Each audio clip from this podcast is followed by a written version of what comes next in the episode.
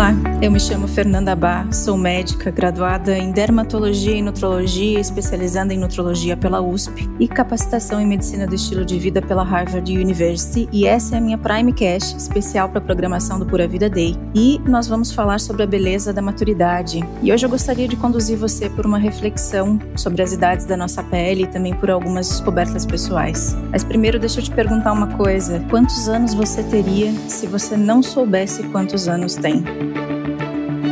É interessante essa pergunta, não é mesmo? Eu penso bastante a respeito e talvez especialmente porque já tenha passado dos 40, eu não me enxergo com nenhum tipo de restrição de potencialidade, de projetos, planos e sonhos. Pelo contrário, acho que a maturidade do pensamento me trouxe uma segurança e autoconfiança que inevitavelmente fazem qualquer pessoa parecer mais bonita. Quem vai discordar, né?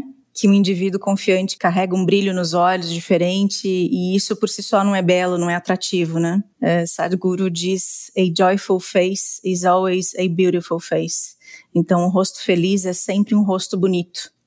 E isso tudo me fez mudar a leitura que eu tinha de beleza e passar a apreciar muito mais a minha, minha própria beleza e todas as nuances do tempo que ela vem refletindo. Mas é claro, né?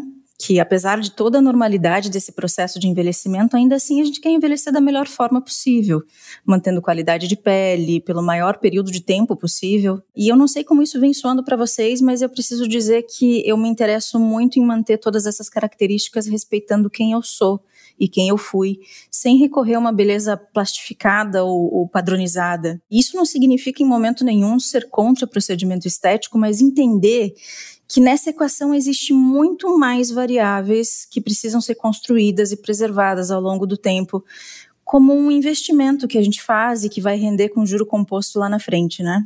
Eu vou explicar alguns conceitos sobre envelhecimento para que vocês entendam um pouco mais e descubram que atitudes pequenas de agora, elas podem gerar um impacto enorme no longo prazo. Quando a gente pensa em envelhecimento, nós dividimos em duas categorias: o envelhecimento intrínseco, que é aquele ligado à nossa programação genética, à senescência prevista e sinalizada nessas células ao longo dos anos, e o envelhecimento extrínseco, mas que a gente também costuma chamar de envelhecimento actínico, justamente porque o, o, o fator relacionado maior é a exposição à luz e à radiação do sol. Também inclui características de poluição do ambiente em que você vive, enfim, tudo aquilo a que a sua pele é exposta ao longo da vida. O melhor investimento ao longo prazo para esse tipo de, de envelhecimento, que é o extrínseco, o actínico, sem sombra de dúvidas, é o protetor solar, já que o principal dano dessa radiação né, é, é o dano de DNA, que ela vai promover nas células da epiderme queratinócitos, melanócitos principalmente, trazendo alterações de proliferação, de produção de pigmento e que vão combinar na mudança de espessura dessa pele e formação de manchas. Mas lembrando aqui também que o sol em excesso apresenta uma ação imunossupressora na nossa pele, né? Ele baixa a defesa da nossa pele, facilitando a perda de controle de algumas infecções, de lesões inflamatórias e a proliferação de células cancerígenas, principalmente, que é uma das preocupações que nós temos, né, com essa pele durante o envelhecer. O cuidado com o ambiente onde você vive, a poluição e o que a sua pele entra em contato conta muito aqui. Já o envelhecimento intrínseco vai sofrer uma forte influência do nosso metabolismo ao longo da vida o envelhecer da face ele acontece em diferentes níveis, né? Há uma perda de mudança de característica da própria pele, perda de volumização da é, né, pela redução de gordura do subcutâneo em áreas específicas, por exemplo, como a maçã do rosto, a perda óssea, muscular, modificando uma parte de estrutura de sustentação dessa face. Uh, e por esse motivo nós não temos uma solução única para tudo isso. E o melhor resultado a gente consegue quanto mais nós conseguimos associar estratégias de tratamento e prevenção. Se nós pararmos para pensar, para cada uma dessas características a gente pode montar uma estratégia.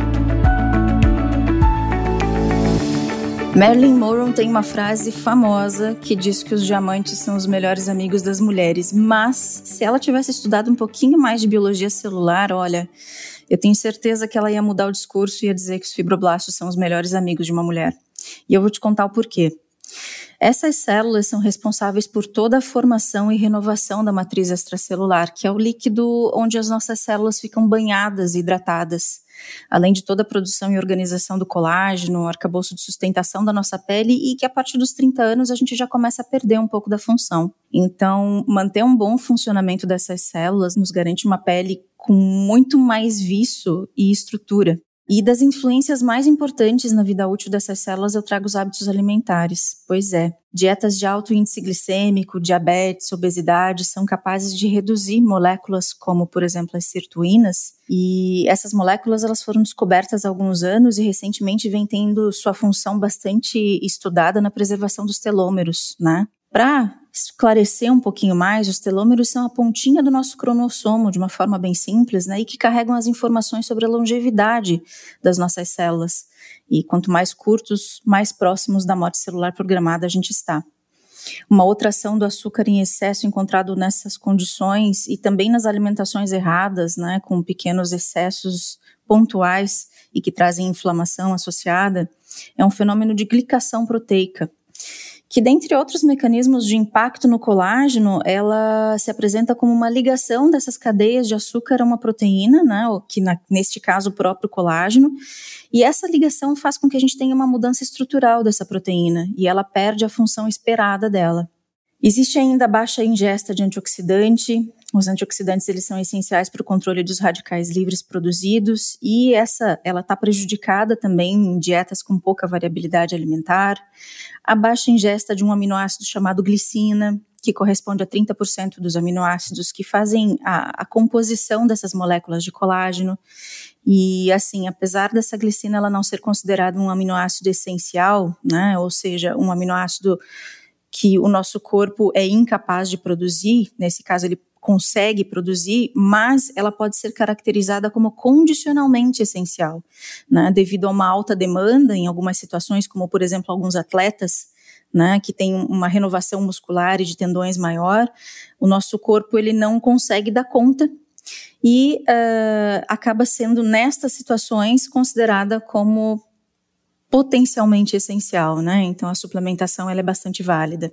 E aqui eu vou trazer um dado curioso para vocês. A dieta do brasileiro ela fornece aproximadamente 1,5 gramas de colágeno, né? Enquanto que a recomendação para uso, para que se veja inicialmente alguma melhora de pele através da suplementação é a partir de 2,5 gramas dia. Né? Então, por esse dado, a gente vê a importância da suplementação dele e de outros ativos, como, por exemplo, o silício orgânico, e que dentro da, do nosso corpo vão favorecer a formação do colágeno endógeno. Há algum tempo, a pele perdeu o título de maior órgão do corpo para o músculo, né? E isso se deve porque descobriu-se ao longo desse tempo que esse músculo ele participa ativamente do metabolismo, ele secreta alguns sinalizadores chamados mioquinas, dentre elas a irisina e várias outras exerquinas, que são liberadas durante exercício físico e elas vão modular a distância, a função e a composição de outros músculos e ossos, mantendo-os com mais qualidade. E aí vale a pena a gente lembrar de um dos mecanismos de envelhecimento da nossa pele. Então, o exercício físico, através dessa modulação, ele mantém, em parte, também a estrutura de face,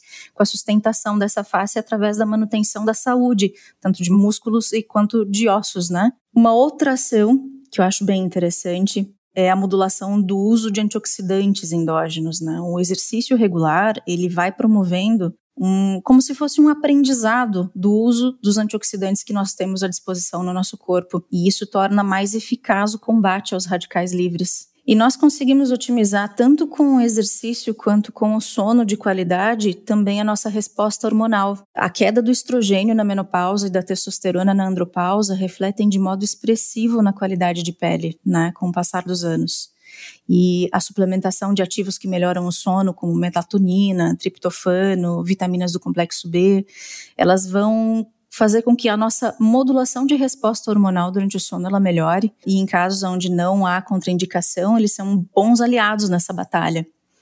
A ciência ela avança a passos largos com bioestimuladores de colágeno, radiofrequência, por exemplo, dermocosméticos e fotoprotetores orais, e com pesquisas como uma das mais recentes que conseguiu reverter em laboratório processo de envelhecimento de uma amostra de células de uma doadora, em aproximadamente uns 30 anos, utilizando uma técnica que eu não sei se vocês vão lembrar, quando teve uma época no passado que né, se falou muito a respeito da clonagem, da ovelha Dolly e tudo mais. Então, em laboratório, eles fizeram uma imersão dessas células em fatores de crescimento. E o que eles conseguiram foi literalmente um processo de rejuvenescimento. Bem expressivo, por sinal, né? Essas técnicas, elas ainda vão ser aperfeiçoadas, é, inclusive para se tornarem mais seguras antes de chegar à venda ao público, mas são boas, uma boa dose aí de, de esperança de avanço nesse campo que a gente tem tanto interesse. Toda a medicina ela evoluiu nessas últimas décadas, alongando muito a nossa expectativa de vida. E foi verdadeiro também para aparência e capacidade física, né? não só para a saúde. E hoje a gente vê indivíduos de 40, 50, 60 anos